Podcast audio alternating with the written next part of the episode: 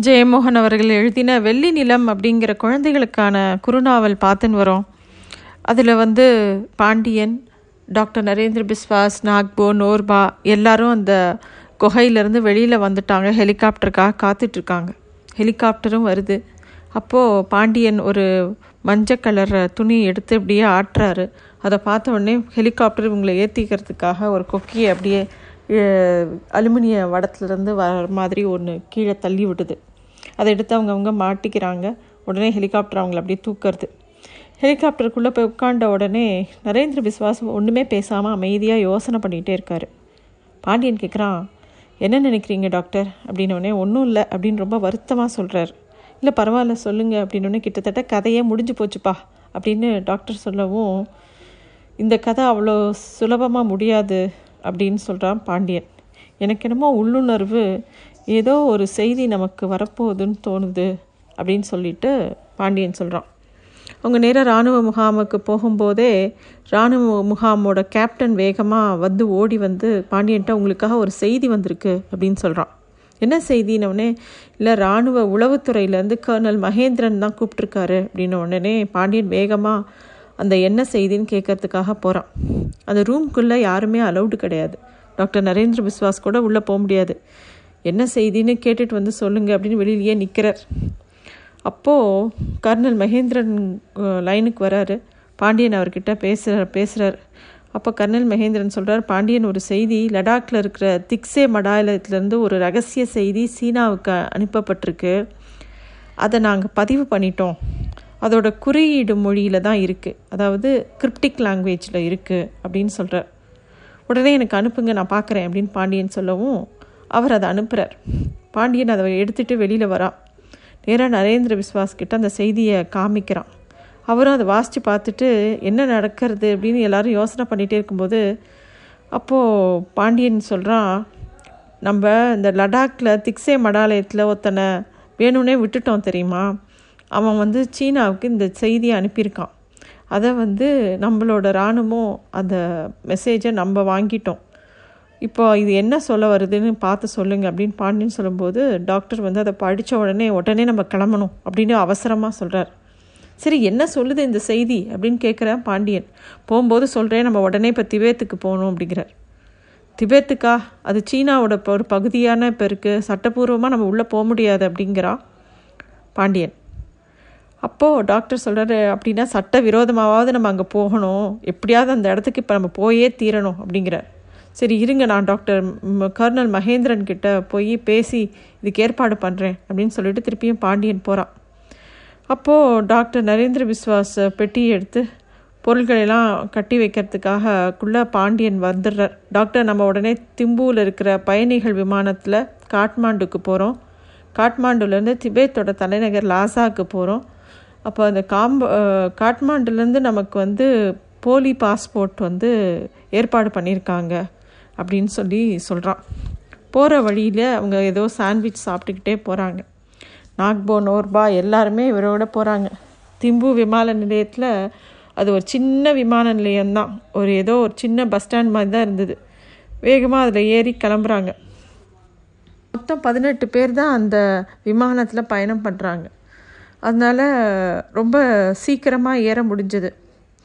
இந்த வளர்ப்பு மிரு மிருகத்தை கொண்டு போகிறதுக்கு ஸ்பெஷலாக வேறு கண்டெய்னரில் வச்சு தான் எடுத்துகிட்டு போக முடியும். அதை ரெகுலர் சீட்டில் அனுப்ப முடியாதுன்னு நாய்க்குட்டியை மட்டும் தனியாக எடுத்துகிட்டு போயிடுறாங்க. விமானம் கிளம்புது. வெளியிலேருந்து பார்க்கும்போது அப்படியே விளவலேர்னு இருக்குது அப்போ டாக்டர் சொல்கிறாரு இந்த ஒளியில் இன்ஃப்ரா ரெட் ரே ரேஸ் நிறையா இருக்கும். இதை பார்த்துட்டே இருந்தாங்கன்னா சீக்கிரமாக கேட்ராக்ட் நோய் வர வரக்கூடும். ஏன்னா நம்ம விழித்திரையில் புரோட்டீன் படலம் உருவாகிறதுக்கு இதுதான் காரணம் அப்படின்னு சொல்லி அவர் சொல்கிறார் ஆனால் இந்த ஊர்லேயே வளர்ந்தவங்களுக்கு அது வராது. ஏன்னா அவங்க கண் இடுங்கின மாதிரி இருக்கும். அது வந்து ஒரு பெரிய பாதுகாப்பு அப்படின்னு டாக்டர் சொல்கிறார் இப்போது பாண்டியனுக்கு பொறுமையே இல்லை. டாக்டர் அந்த செய்தியை படிச்சீங்கல்ல அதுக்கு என்ன அர்த்தம்? முத இப்போ அதை சொல்லுங்கள் அது என்ன சொல்லியிருக்கு? அது அதில் நம்ம எதனால் இப்போ உடனே கிளம்பணும்னு நீங்கள் சொன்னீங்க அப்படின்னு கேட்குறான் அப்போ டாக்டர் அந்த செய்தியை வாசிக்க ஆரம்பிக்கிறார். மொத்தம் ஏழு வரிகள் அந்த செய்தியில் இருக்குது இதோ நான் அதை எழுதியிருக்கேன் மொழிபெயர்த்து அப்படின்னு சொல்லிட்டு வாசிக்கிறார். இறந்தவர்கள் இனி உறங்க மாட்டார்கள் அப்படிங்கிறது முதல் வரி. அமர்ந்திருப்பவர்கள் எழுவது எளிது. கழுகுகள் சிறகு விரித்து விட்டன. கோட்டை வாயில் திறக்கும். மண் இறந்தவர்களுக்கு போர்வை. சினம் கொண்டவர்களுக்கு கவசம். சுவான் பானில் மணிகள் உருள்கின்றன. அப்படின்னு வாசிக்கிறார். பாண்டியனுக்கும் ஒன்றும் புரியல. இதுக்கெலாம் என்ன அர்த்தம் டாக்டர்? அப்படின்னு கேட்குறான் அவங்க தேடி வந்தது கிடச்சிடுத்து. சீனாவுக்கு திரும்பி போக போகிறாங்க அதைத்தான் கழுகுகள் சிறகு விரைக்கின்றன அப்படிங்கிறது குறிக்கிறது. அங்கே அவங்க எதையோ திறக்க போகிறாங்க அதை தான் கோட்டை வாயில் திறக்கும்னு எழுதியிருக்காங்க அப்படின்னு சொல்கிறார் டாக்டர். பாண்டியன் மித்த வரைக்கெலாம் அர்த்தம் என்ன? அப்படின்னு கேட்குறான் தெரியல. ஆனால் இறந்தவர்கள் எழுந்து வருவார்கள் என்ற அப்படின்னு அவங்க சொல்கிறது மாதிரி ஒன்று சொல்கிறாங்க அப்படின்னா மண்ணில் புதைச்ச எதுவோ ஒன்று இருக்குது அதை பற்றி தான் பேசுகிறாங்கன்னு தெரியறது. பட் என்னன்னு தெரியல அப்படிங்கிற. ஸ்வான் பான் அப்படின்னா சீனாவில் நாட்களை காட்ட ஒரு சின்ன இயந்திரம். ஸ்வான் பானில் மணிகள் உருள்றது அப்படின்னா நாட்கள் எண்ணப்படுறதுன்னு அர்த்தம் அப்படின்னு நோர்பா சொல்கிறான் கூடவே இன்னொரு மூணு சொற்கள் இருந்தது. ஜோங்காங் சம்யே அப்படின்னு. அதுவும் எனக்கு புரியல. ஜோங்காங்கிறது திபேத்தில் இருக்கக்கூடிய பெரிய மடாலயம். சம்யேங்கிறது திபேத்தில் இருக்கக்கூடிய பழமையான மடாலயம். முதல்ல இந்த மடாலயங்களுக்கு போய் பார்க்கலாம். ஏதாவது நமக்கு க்ளூ கிடைக்கலாம் அங்கே போய் அப்படின்னு சொல்கிறாரு காட்மாண்டுவில் அவங்க இறங்குறாங்க. அங்கே இறங்கும்போதே இந்திய உளவுத்துறையிலேருந்து ரெண்டு பேர் அவங்களுக்காக காத்துட்ருக்காங்க அவங்களுக்குள்ள ரகசிய எண்கள் பரிமாறிக்கிறாங்க. அதுக்கப்புறமா அவங்களோட கிளம்பி போகிறாங்க போகிற வழியில் அவங்க எதுவுமே பேசலை. அப்படியே போயிட்டே இருக்காங்க. அப்போது எடுத்து கூட்டி போய் இவங்களுக்கு பாஸ்போர்ட்டு விசா எல்லாம் கொடுக்குறாங்க. அதில் வந்து பேர்லாம் மாற்றப்பட்டிருக்கு பாண்டியனோட பேர் டாக்டர் நரேந்திர விஸ்வாஸோட பேர். ஏன்னா அது போலி பாஸ்போர்ட்டு ஸ்ரீலங்கா நாட்டு பா பாஸ்போர்ட் கொடுக்குறாங்க. விக்ரம் சமரநாயக்கே அப்படின்னு பாண்டியனுக்கும் எட்வர்ட் பாலசேன நாயக்கே அப்படின்னு டாக்டருக்கும் பேரே மாற்றப்பட்டிருக்கு நோர்பாவோட முகம் மஞ்சளில் இருந்ததுனால அவன் ஏதோ பர்மீஸ் மாதிரி இருந்ததுனால அவனுக்கு பர்மா பாஸ்போர்ட்டும் அவன் பேர் மவுண்ட் சாண்டிங் அப்படின்னு மாற்றிருந்தாங்க ஆக எல்லாருக்கும் பாஸ்போர்ட் மாற்றி கிளம்பிட்டாங்க. இருந்து கிளம்பி அவங்க காட்மாண்டு விமான நிலையத்துக்கு போகிறாங்க போகிற வழியெலாம் அவங்களுக்கு ஒரே பயம். ஏன்னா இப்போ எல்லாம் பாஸ்போர்ட்டில் எல்லாம் இந்த மாதிரிலாம் ஏதாவது தப்பாக இருக்குன்னு தெரிஞ்சதுன்னா உடனே போலீஸ் சித்திரவதை கூட்டுக்கு தான் கூட்டிகிட்டு போவாங்க. அதனால் ஒரே பயம் அவங்களுக்கு. டாக்டர் வேற சொல்லிக்கிறாரு. இப்போலாம் கைரேகை கண் ரேகை அப்படிங்கிறதெல்லாம் வச்சு தானே பதிவு பண்ணுறாங்க நம்ம மாட்டின்றோன்னா ரொம்ப கஷ்டம் அப்படின்னு சொல்லிட்டு போகிறாங்க ஆனால் இவங்க பாஸ்போர்ட்டை காமிச்ச உடனே எல்லாத்தையும் பரிசோதனை பண்ணிவிட்டு முத்திரையை குத்தி அனுப்பிச்சிடுறாங்க.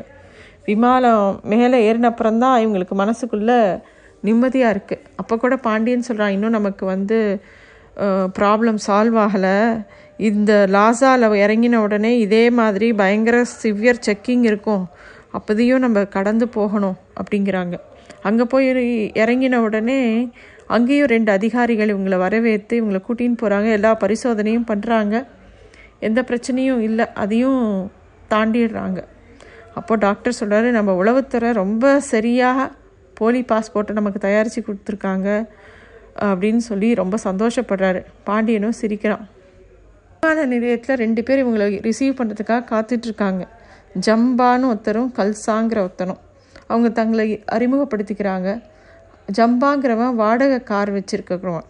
கல்சாங்கிறவன் சுற்றுலா வழிகாட்டி கைடு அவங்க காரில் இவங்களும் ஏறிக்கிறாங்க. கார் கிளம்பினப்புறம் இவங்க ரெண்டு பேருக்குள்ளே ஏதோ எண்கள் பரிமாற்றிக்கிறாங்க பாண்டியன் கிட்டேயும் அந்த எண்கள் கொடுக்குறாங்க. அப்போ வந்து பாண்டியன் சொல்கிறா இவங்களும் இள இந்திய உளவாளிகள் தான் அப்படின்னு இன்ட்ரடியூஸ் பண்ணிக்கிறார் டாக்டருக்கு இப்போது டாக்டரும் யோசனை பண்ணிக்கிட்டே கேட்குறாரு நாம் ஜோங்காங் மடாலயத்துக்கு போகிறோம் அங்கே எல்லாத்தையும் நம்ம பார்க்கணும் அப்படின்னோடனே ஆமாம் நமக்கு அங்கே தான் தங்கறதுக்கு ஏற்பாடு பண்ணியிருக்காங்கன்னு பாண்டியன் சொல்கிறான் இவங்க அந்த ஜோங்காங் மடாலயத்தை நோக்கி அடுத்து என்ன நடக்க போகிறதுங்கிறது பார்க்குறதுக்காக போகிறாங்க மித்த கதையை அடுத்த வாரம் பார்க்கலாம். நன்றி.